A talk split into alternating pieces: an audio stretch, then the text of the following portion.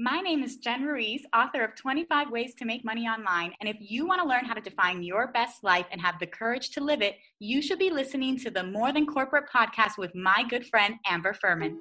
Welcome to the More Than Corporate podcast, where we discuss finding fulfillment, defining success, and living your best life.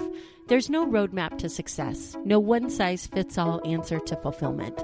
I believe it requires us all to be vulnerable and authentic about what we want to accomplish and have the courage to step out of our comfort zone to chase our dreams. Keep listening to hear stories from inspiring people who make it their mission to live their best life every day.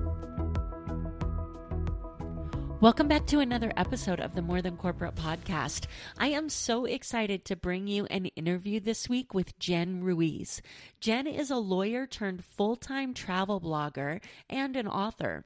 She's a number one best selling Amazon and readers' favorite award winner. She's also a two time TEDx speaker and has been featured as a budget and solo travel expert by the Washington Post, Huffington Post, Business Insider, CBS This Morning, and ABC News. Jen documents her adventures on her website, Jen on a Jet Plane, where she helps young professionals fly for less and experience more. I had so much fun with Jen talking to other people who just understand the legal field and have chosen to pursue a passion, whether that involves leaving the legal field behind or whether it involves, you know, doing both at the same time. I just absolutely loved being able to engage in this conversation with her. We talk about so much on this podcast when you put so much time and effort and energy into something and you want to leave that behind in order to pursue a passion. And Jen and I really dig into what that was like for her to walk away from the years of education that she had put into becoming an attorney and decide that that was no longer where her future was. It's such an important message, and Jen really has an amazing way of bringing that home. I'm really excited for you to hear it. Before we jump into that, I wanted to take just a minute to talk to you. If you are a person who feels like you just don't know where your life's headed, you thought you had it all figured out, and now you're just not sure if you're going in the right direction. Maybe you or somebody that you know is what I call a serial accomplisher, where you just get addicted to that feeling of accomplishment when you complete things, and you don't necessarily take the time to look up and see what direction you're going. Is your ship pointed in the right direction? Are you climbing the right mountain? There's so many different ways that we could put that into an analogy, but it all comes down to the same thing. At some point in time, you wake up, you look up, and you realize that your life isn't where you want it to be. You have put so much time and effort and energy and resources and commitment into getting to where you are, and you're just not sure if you can change what's involved in that what does my life hold uh, what do i want my life to hold that's the better question for this purpose, I created the Define Your Life Mastermind. Before you can have the life that you want to have, you have to be able to define what that life is. And that's a step that we skip all too often. So, in the Define Your Life Mastermind, we'll get really clear about what success means to you. What does a well rounded life mean to you? What do great relationships look like? What does a great career look like? What is your perfect relationship with money? How do you feel about spirituality? How do you feel about health? What is the perfect way that your life fits together? And let me tell you a secret. Your life isn't going to fit together the same as mine or as anybody else's. It's going to be your own unique creation of what your perfect life is. And once you can define it, then we get to start having the fun of allowing you to get out of your comfort zone so that you can live it. If this sounds like something that you are interested in, I have a next mastermind starting on October 1st. I would love to have you in it. Head over to defineyourlife.morethancorporate.com. There's some information there for you, and there's an opportunity for you to book a call with me so that we can see if we're a good fit to work together and I can answer any questions you have about the mastermind. I am super excited to help you define your best life, create a business around the life that you want to have and step out of your comfort zone to live the life that you have always dreamed of, desired, and deserved. With that being said, let's go ahead and jump into this amazing conversation with Jen. Jen, thank you so much for coming on the show with me. I really appreciate it. Thank you for having me, Amber. I'm excited to jump into your story. I think that there's so much value here. And as a fellow attorney turned podcaster, um, I just love hearing these stories of people who found a passion when they were working in a, a field that everybody else sees as like the golden ticket to happiness. Um, so I'm super excited to dig into that. Um, why don't we go ahead and go way back though to maybe high school age and what you thought your life was going to look like um, when you were sitting there planning for the future? Believe it or not, law wasn't really on my radar initially until kind of the end of college. I wasn't one of those people that grew up always wanting to be a lawyer. I had a more glamorous career goal in mind. I wanted to be a broadcast journalist. I was hoping to be on TV one day. I initially went into college with a communications major, um, and that was something that I really enjoyed, but actually ended up just by chance. My school's uh, communications program was further away, right? It, it was on a different campus. Um, so I switched my major to political science to be able to stay on the main campus and be involved in my sorority and student government and all the things I was doing there. Um, and that's how I ended up going into the political law, I mean, political science field, and then eventually law. What was it about um, the law that drew you into that world? Once I did start to uh, work in these different student groups and be part of student government and see the impact that we were able to have. You know, I was able to have really cool experiences, which is why I always advocate that people get involved when they are in school because there's so many things you can take advantage of that you just wouldn't have access to in any other setting. So, for instance, we were able to lobby state senators for some of our school's needs, and we went to the Capitol and we met with um, you know, then Marco Rubio, head of the state um, Senate there, and political affiliations aside, I had no idea he would one day be a presidential candidate or anything of the sort.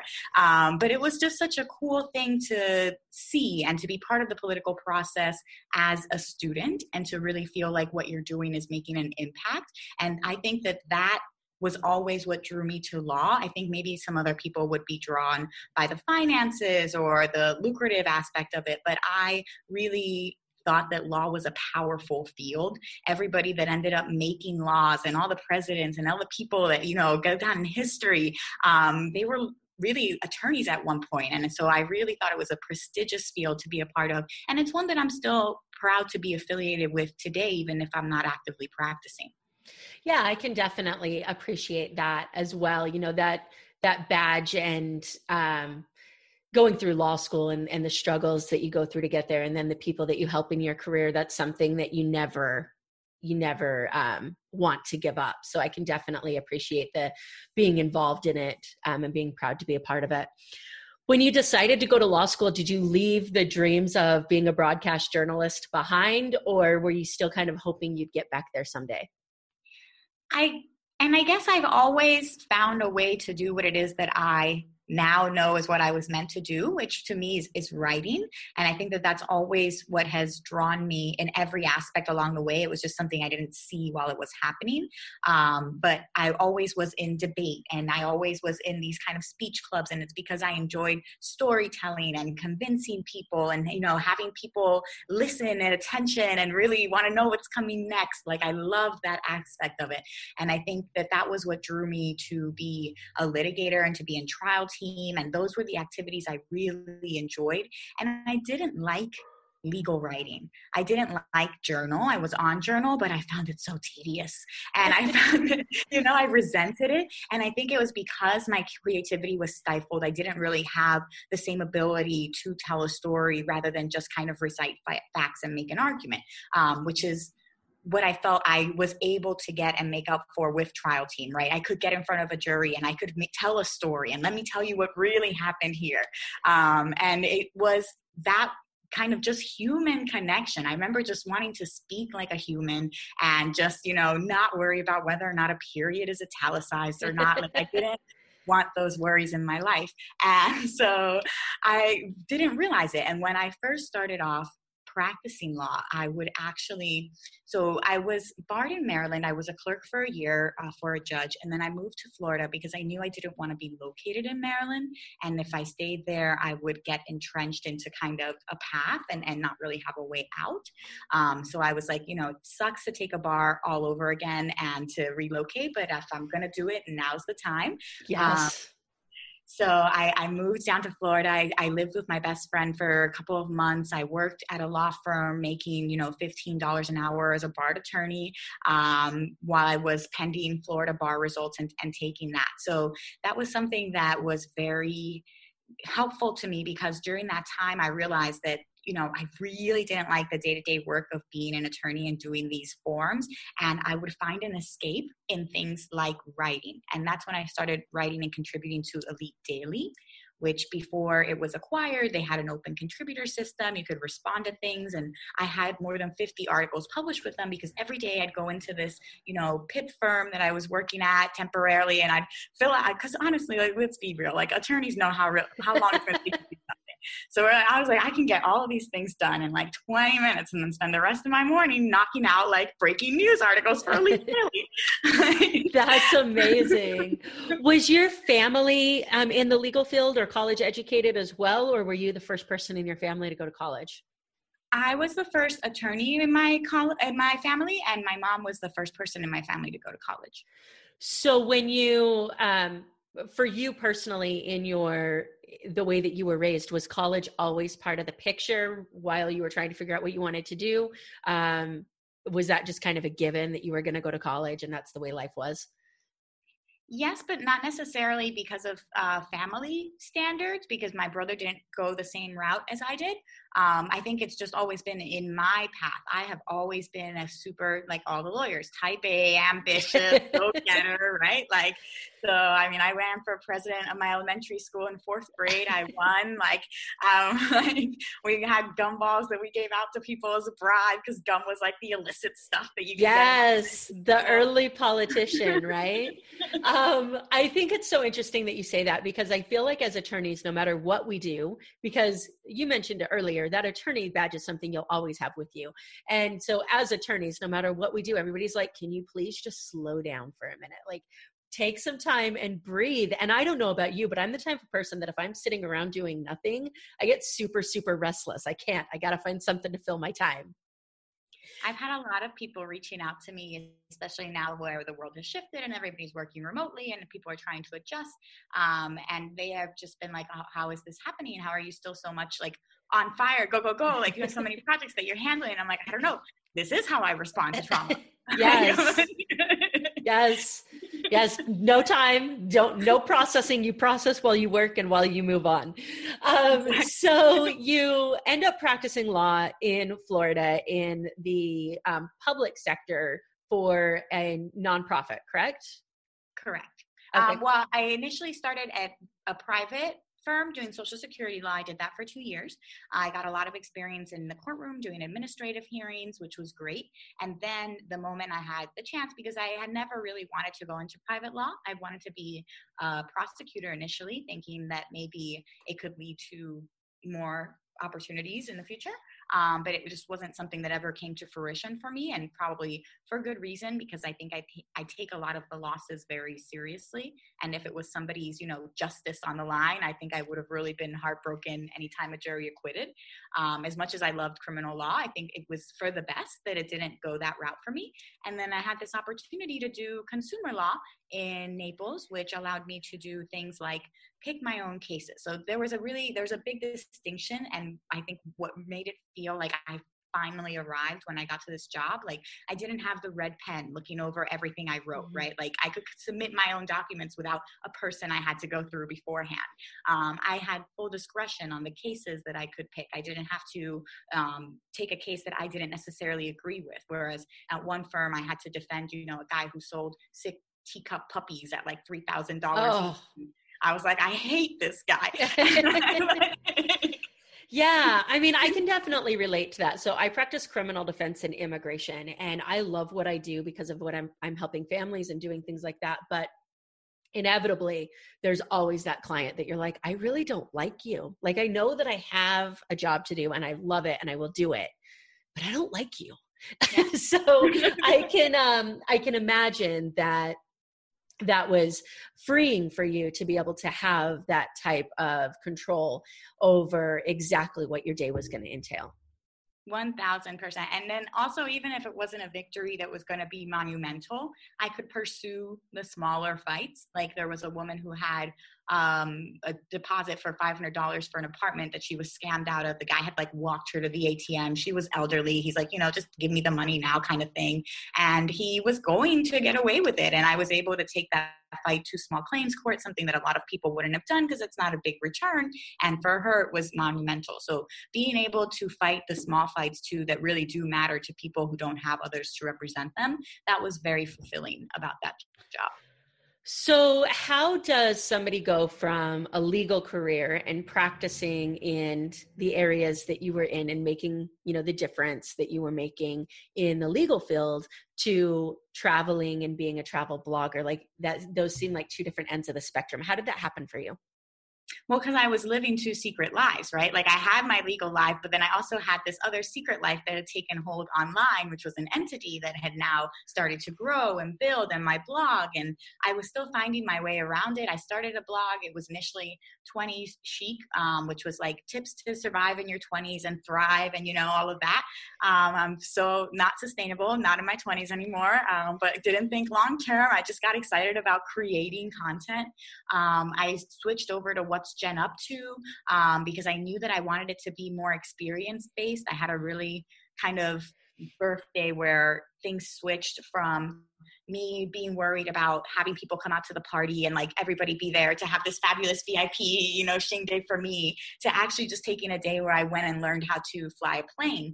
Um, and I flew over Fort Lauderdale Beach and I was like, this birthday was so much better than any other birthday I've ever tried to do. And I think that kind of was a flip of the switch in my mind, realizing that I had what I needed to all along. And I was, you know, so desperately looking for all these other things elsewhere. So being a combination of that made my site be more experience based. And then at the same time, um, because I was writing for these bigger venues like Elite Daily, I just, it happened to be a lucky break. I happened to get along well with the editor there, and it gave me a lot of exposure. I had articles with more than 10 million views and shares. So it got my name out there as somebody who's writing. So Paste Magazine approached me, and they're an online magazine, but they have really significant views. And at the time, they had a travel vertical that they were trying to develop. And they reached out to me. And I was like, I don't know why they would reach out to me. I don't about travel. Um, I don't go anywhere. Um, I just work all the time. I'm an associate. And, but I was, so actually my first article for them was on like a staycation, like how to travel in your own city, you know, like that's how little I knew about it. But through that, I just started to you know, be a little bit more motivated. I had now this assignment possibility, you know, to work with an editor for a magazine and things like that. So I started to find other things that I could write about, other smaller trips that I could take. And then I took this kind of year where I took a, a half dozen trips, including a trip to um, Colorado, where I went and I climbed the Rocky Mountains and I saw these beautiful alpine lakes and I wrote about that. And so those kind of half dozen trips that I took culminated and and at the end of that year i had like kind of i had my fill of tinder and everything else you know i was and, and it was just so at the end of that i realized i could take these trips you know men were kind of pissing me off work was good but i wanted something different and i wanted a creative outlet and it all just culminated in this perfect set of circumstances that allowed me to say you know what? Forget this. I'm going to take a 12 trips in 12 months challenge before my 30th birthday and i'm going to set out to just do something different. I loved that feeling that I had on that birthday of, you know, just flying a plane. The year after that, I went to Barcelona and I was still working at a firm, but I managed to get like a week off. Um, and then I was like, I want to just take that feeling and carry it with me this whole year. So last year of my 20s, 20 Chic is officially going out, you know, like, so we really want to do this with a bang. Um, and I loved, I just was so happy traveling. And I remember I told my brother, like, I just, I love traveling and I'm kind of surly when I come back. He's like, well, why don't you find a way to just be happy like that, like in your normal life. And I'm like, well, why don't I just travel all the time? so, like, when you said that, was that kind of like that snarky comment and then you didn't realize it was going to be true? Or was it something that you were like, actually, you know what? I really can travel all the time. Like, what was the, the, the force behind that? Absolutely. Yeah. I mean, I resolved to give it a shot. And also because I knew that just planning it and because I'm a planner, right? Type A. So I would need to research. I need to make sure where I'm staying is the best place. I have to time out all the tours and I have to know what train is coming when. And I, you know, it's a lot of work. So just planning the trip in and of itself was going to keep me busy for that year and keep my mind occupied and not being worried about kind of other things like am I where I need to be personally at this time? You know, why am I unhappy even though I have these professional successes? All these things that people start to worry about when they're approaching a milestone birthday. And I was like, I cannot be lost in this emotional whirlwind for a year of like, here comes this next stage of my life. Am I ready? Have I done everything I needed to by now? Cannot, cannot do it. That's too much. So Instead, I will be lost in guidebooks and, you know, train routes and finding cheap flights like that. I can super hyper hone my attention into and actually get good results that are productive and help me versus stress me out and burden me more. So while you were taking these trips, were you already writing for the travel magazine at that point in time or did that come later? Yes, I was. And so I had already been writing through those kind of half dozen trips that I took. I wrote a piece about um, tapas that you have to try in Barcelona after my Barcelona trip, tapas in Spain. I wrote a piece about the uh, things to do in Estes uh, Park in, in Rocky Mountain National Park in, in Colorado.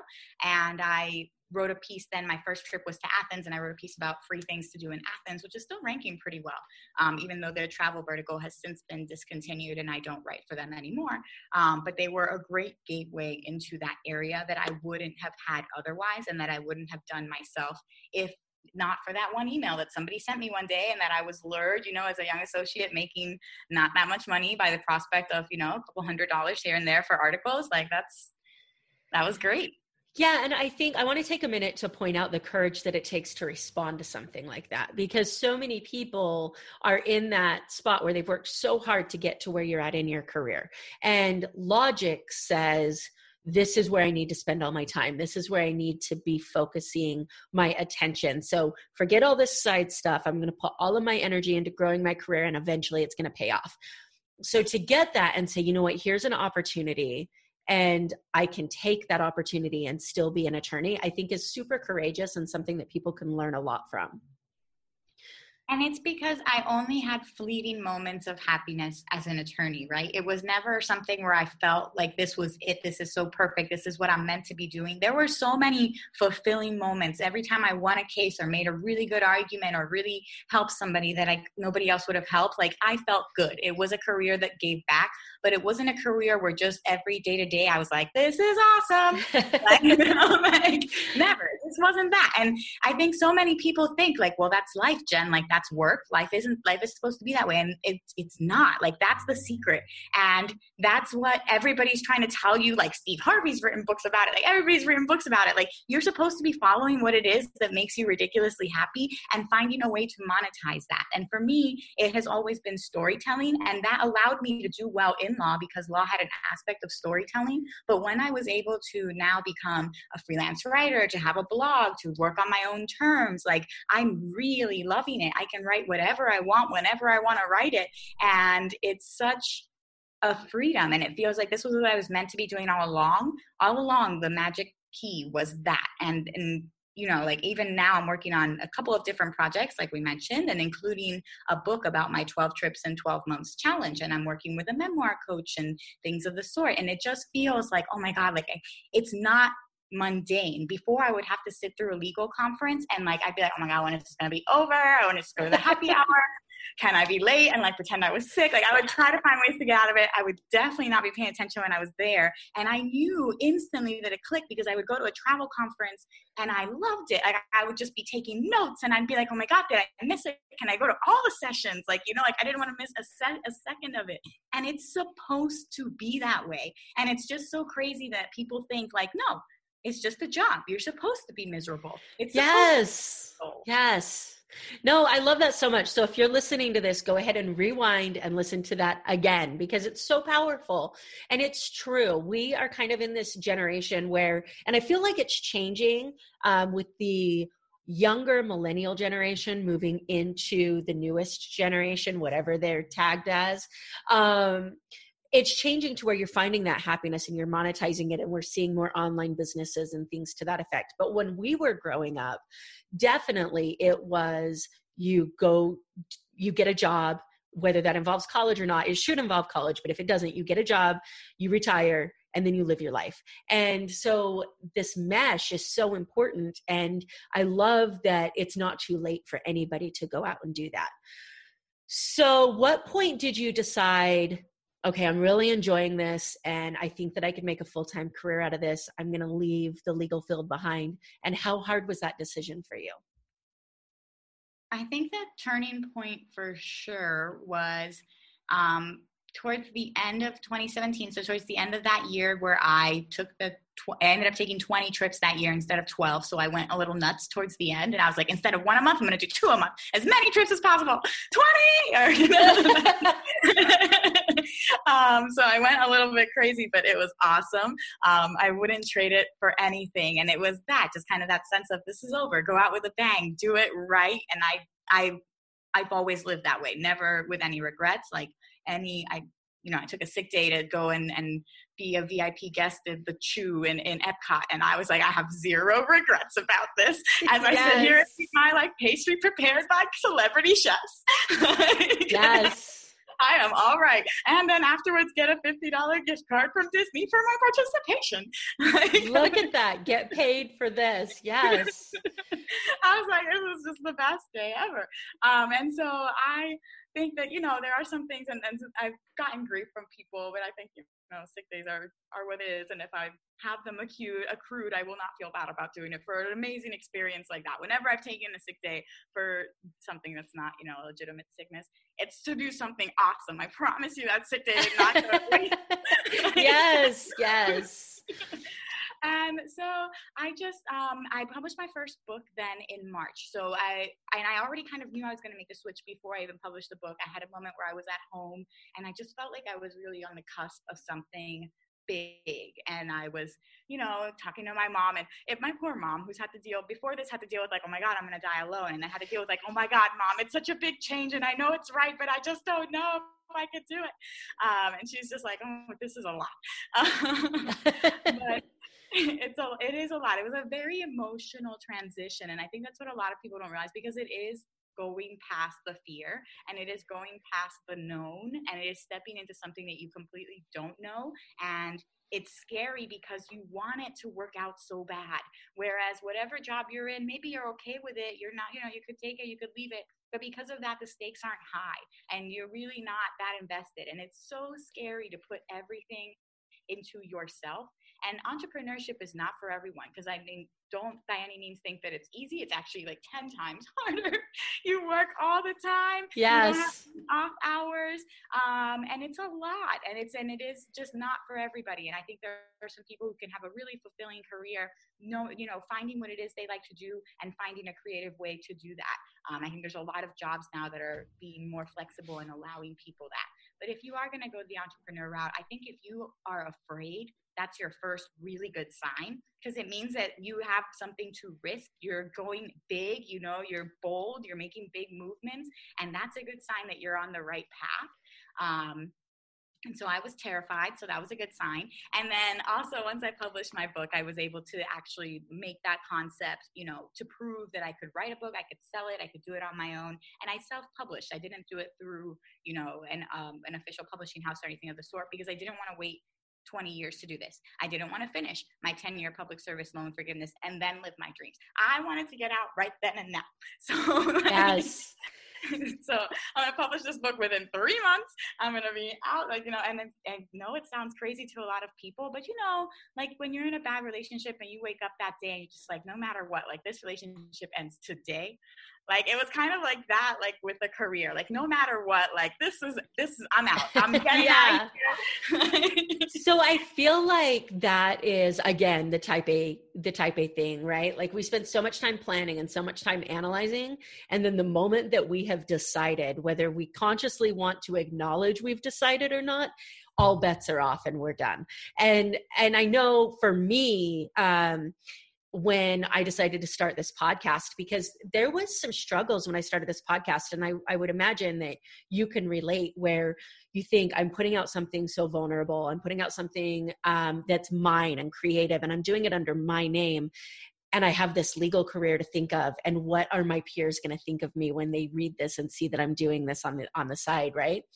Um, but once you make the decision to do that it's all in. And I went through a very similar thing as you where um, I actually thought about putting my first blog post out anonymously and I remember thinking Amber, your um, your blog is all about authenticity and vulnerability. If you put this out under a pseudonym, like what the hell is the point, right?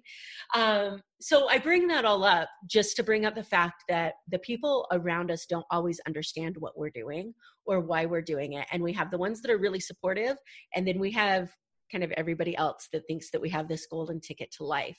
What was um, your close inner circle like your family and your friends did they understand your change? Were they worried about you? Were they supportive? Like what kind of things did you have to go through when you made this change actually been very lucky, and I think that that's also been part of what's emboldened me on my journey. But I've had people that have supported me. My mom, you know, risked her whole life savings to go from a career in traditional education to buying a franchise and risking everything in a new business, and her, you know, as in her 40s.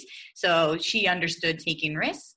And I actually had a moment where a coworker of mine who had stepped in a lot during the year that I was um, traveling, you know, if anybody had any emergencies or anything like that. And for that Christmas, so this all happened towards the end of that year, that Christmas, she gave me a book. Um, I guess she could kind of like read the writing on the wall. She's very, you know, she works closely with me and she was just a really astute person. Um, and she bought me a book and it's it was called Scratched, uh, I believe was the name, but it was a book about kind of what authors make as a, a bunch of compilations of interviews with a bunch of different authors. And in it, she wrote a little inscription and she was like, "Okay, go ahead, be happy." Oh my gosh. Oh, that pulls at my heartstrings. Yeah, I just cried like a baby because she is just the most like un like you know like she never participates in anybody's birthday song she just like quietly closes her office door and like slings out to the corner you know she's like really but she's so tender-hearted inside despite that like hard exterior and you know she really stepped in for me that year and and having that support and seeing that they saw like i mean it wasn't that people want to hold me in a place where i'm not 100% fulfilling or doing what it is i'm meant to be doing. Everybody saw um, especially once the book was published you know i was getting articles that were being published um, and i was just every time something would happen, I would run in and that would be my news for the day. And it would be the exciting thing. And people would talk about it and they saw the website. And I mean, I went to the travel conference when I was still working there and they made a joke at the meeting. I heard about it later, but they were like, oh, we hope Jen isn't like picking a new career over us.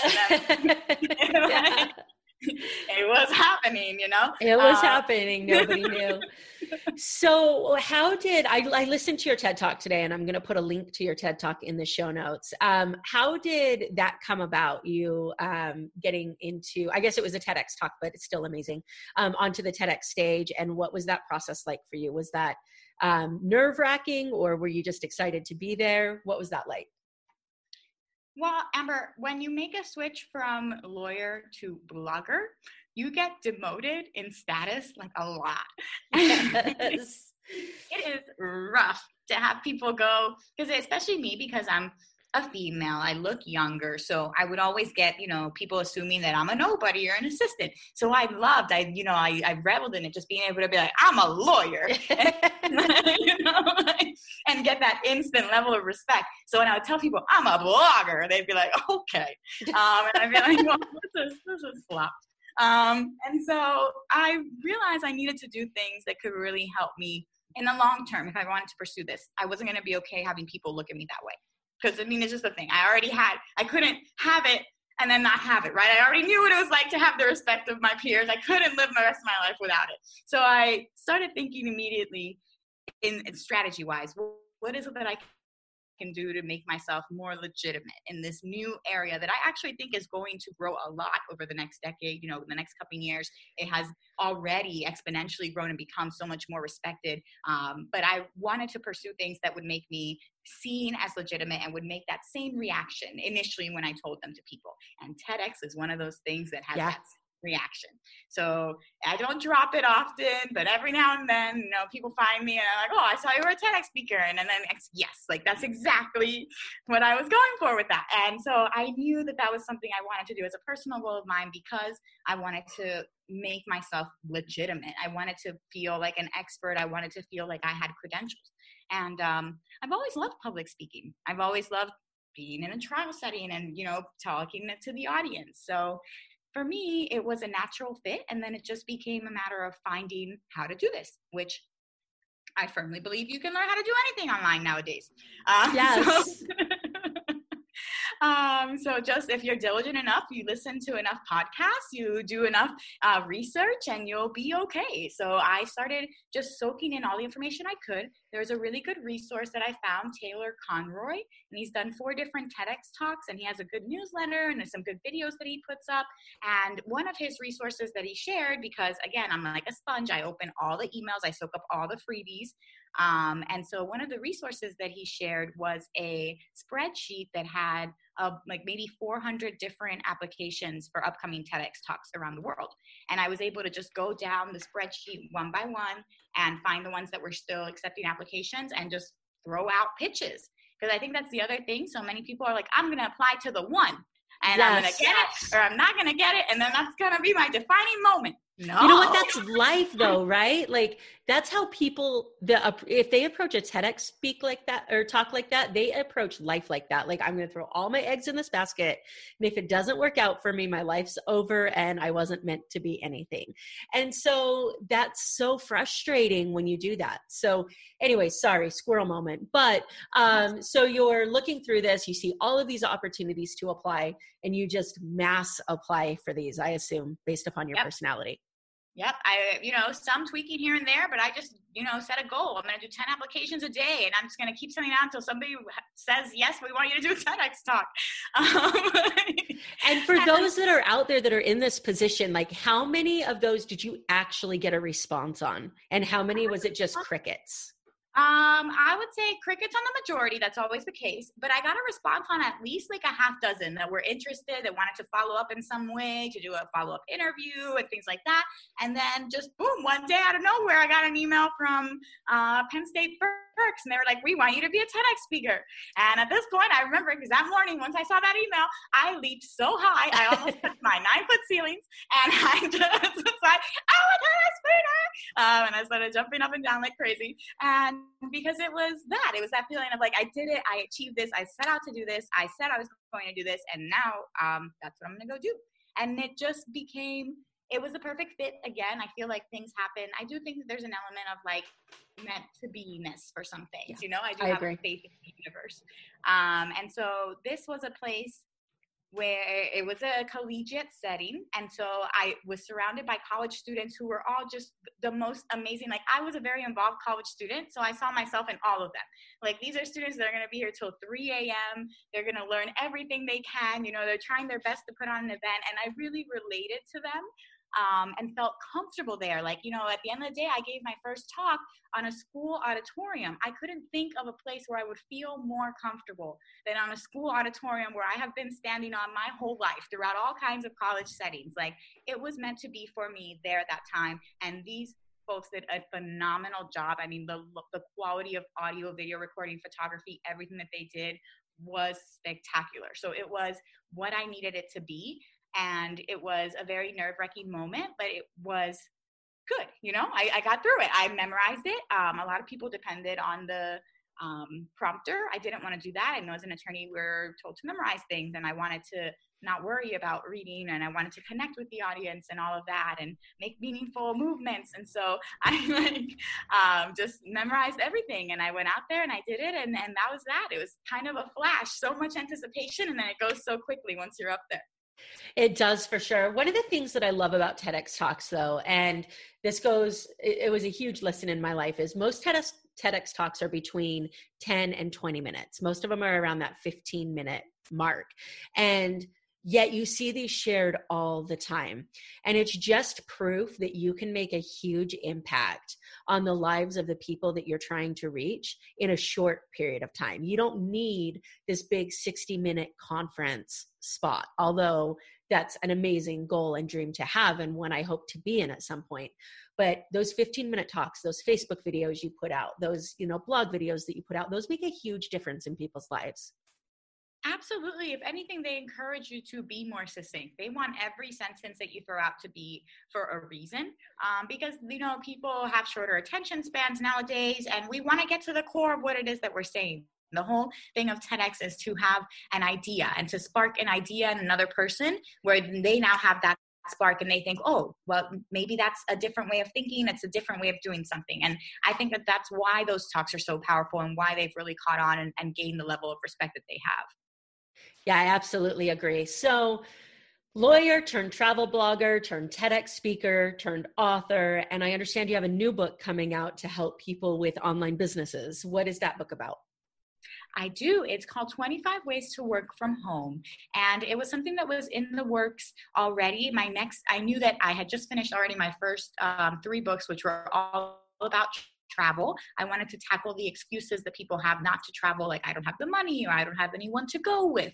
Um, and I knew that this next series of books, I really wanted to tackle remote work and ways to make money online, particularly because in my endless list of projects. I have started a nonprofit. I'm living in Puerto Rico at the moment.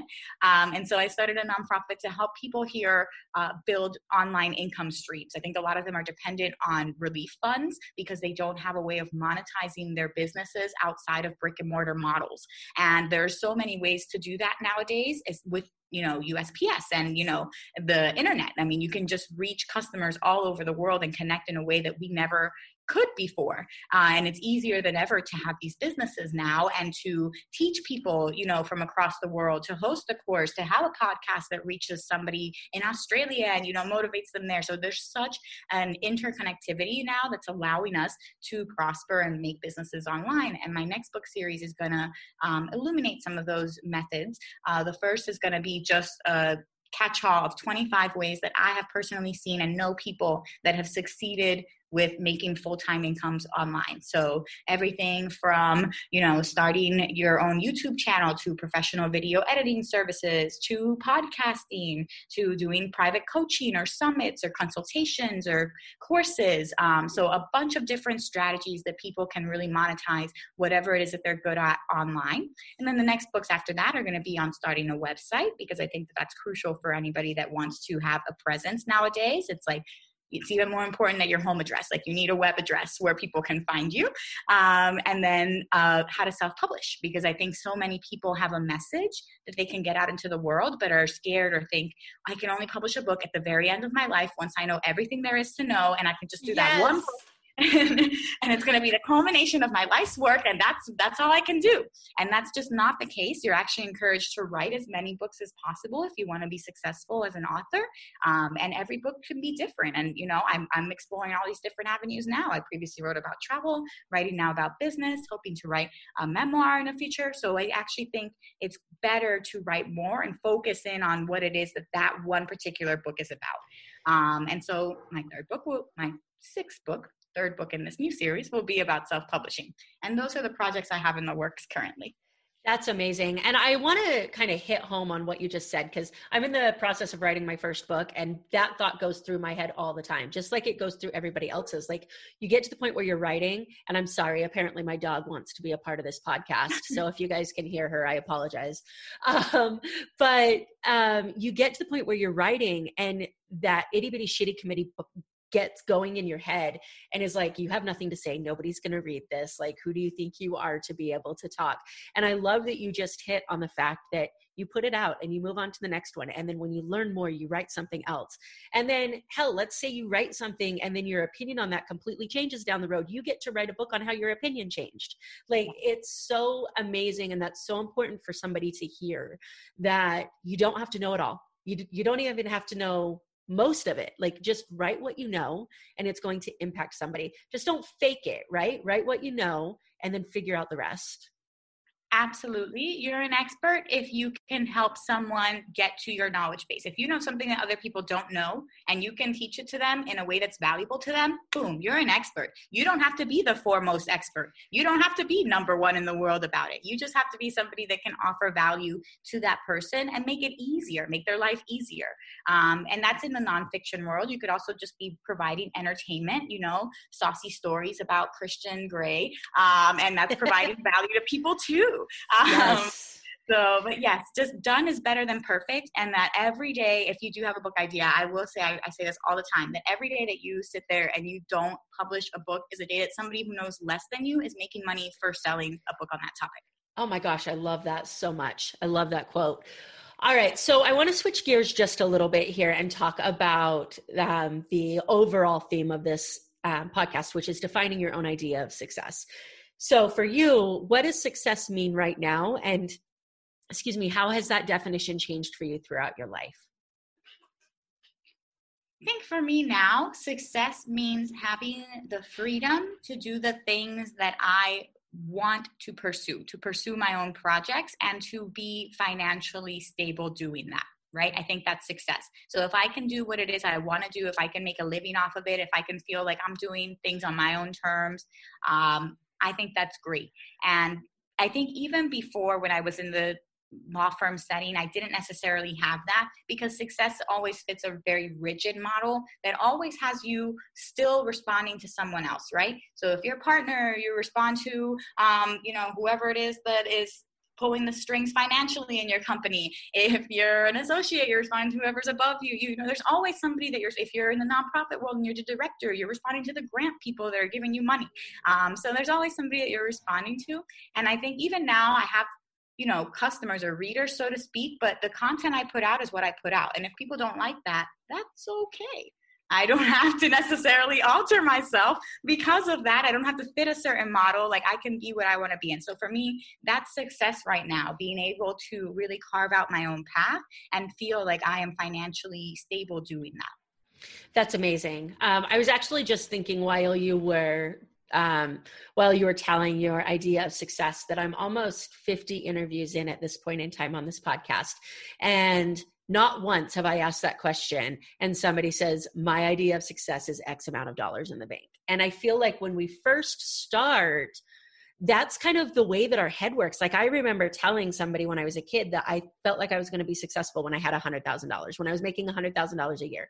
Then that was success. And it's just crazy to me how um, all of a sudden that shifts and you realize that money is not that important you you have to be able to get things you have to be able to afford things you have to be able to live but it's not the most important thing on the planet and that's what i love about your answer so much I say that all the time, and it's something that my younger brother still hasn't gotten. He does sales. And so for him, money is the goal, right? Like it's once I make the million dollar sales, then I'm successful, then I'll be happy. And I think it's going to come with time where he will reach that and then be like, why didn't it magically make me happy? Yes. Yes, thank you. And that is what happens so many times. I told somebody yesterday that the worst thing that can happen is you hit that milestone that you thought was going to make you happy because your entire world crumbles in a second. And all of a sudden you have to pick up the pieces. Um, so let's talk about fulfillment just a little bit because one of the things that's come out as I've done this podcast is that I've been surprised at the relationship between success and fulfillment to people um, because it's so different for everybody. So, for you, do you think that success comes first, followed by fulfillment, or the other way around, or are they entirely unrelated? I would be lying if I said that I wasn't fulfilled by success, right? So I think as an attorney and as a type A person, I really am driven by awards and status and something that shows me that I'm doing well along the way. Think that's always been me. And so, like, just recently, I actually got um, travel writing awards with the National Association of Travel Writers, Travel Journalists Association. And it was something that I didn't think was in the realm of possibility for me. I was like, they're never going to take me seriously, you know, whatever the case may be. So when I got it, I felt so validated, like, I'm a real writer now. like, you know? So I would be lying if I said that I didn't need success to feel fulfilled. I would feel so downtrodden if everything I did wasn't recognized in some way. I do need, I love the medals. I love about the shiny medals. Um, so it's just, it really helps and it motivates me. I think it's with everyone. And I try to think that way when I interact with others, right? And always be grateful and express appreciation for what others do because I think we as humans are motivated by that, you know, like good job and the gold star and like you did good at this, like, and somebody recognizes it. So I do think it's important to have success to feel fulfilled, but I think success without fulfillment is not enough, right? If I was just successful, but nothing that I did made an impact on anybody, if I just wrote about something that nobody cared about reading, but just had a bunch of eyes on it, like, I don't know, TMZ. Um, like, yeah and not to say anything for him, I'm sure he has a lovely life, but I would feel, I'd feel a little bit empty. Like maybe what I'm doing isn't really meaning anything in the long term. And that was why I, that was part of the reason why I started this nonprofit now in Puerto Rico, because I wanted to put the skills that I've learned to something where I do give back to people. I do have a part of me that also needs to feel like what I do makes a difference. It can't just be like what I do is just self fulfilling and I just sit here in my own little oblivious world because that's not again how we're wired as humans. It's crazy but we get so much fulfillment from giving back to others. And so i think if you can find a way to make your skills you know work and help other people you're going to be surprised at how much gets out of that. But i think they're both equal sides to the coin. I think you know you need you kind of need them both. Oh my gosh, I love that answer. And I feel like I could talk to you about this forever, but unfortunately, we don't have forever to talk. So, um, before we wrap up, where's the best place for people to find you to follow up? And where can they find your new book? You can find me on my website, Jen on a Jet Plane, like leaving on a jet plane, Jen on a Jet Plane. and my social media handles are all under that same thing, at Jen on a Jet Plane. And my books are on Amazon.com under Jen Ruiz. Perfect. Before we wrap up, I would love to do a quick random round and let everybody have an opportunity to get to know you a little better. Are you okay with that? Let's do it. Perfect. What profession other than your own do you think would be fun to attempt? Uh, broadcast journalism. Okay. If you could time travel, where would you go and why? I would probably go to the future because in the past, women were really not treated well, and Outlander shows us that that is a bad idea. right? Um, what personality trait or skill or quality has been most helpful to you in your life? Persistence, and getting back up every time I fall. I think that's the key. As far as books are concerned, do you like to read physical books or listen to audiobooks? I like to read physical books and I like to bend the covers and just get all crazy so I can prove that I was here. Yes. Um, what book have you recommended the most? Um, fiction or nonfiction? Either. Um, for I love, I, I kind of get lost in like kind of chick lit. I like to escape when I'm in fiction. So I love all the Sofia Kinsella novels. Funnily enough, not the Shopaholic, but like every other one. She actually has one, The Undomestic Goddess, that features a lawyer as the heroine. Who, oh, like, really? Yeah, she loses like a million dollars for her firm and like runs to be a nanny in like this middle of nowhere in the UK and like it's all like it's a really fun story. Um, so for fiction and then nonfiction, I think there's a lot of really helpful books out there. I would probably say I just finished Marie Forleo's new book, Everything is Figure Outable, and I really liked her attitude. I love that. I love that. Everything is figure outable. I love it. Um, what song motivates you right now? Um, so I don't know. I've been listening to all these TikTok songs. Like, I,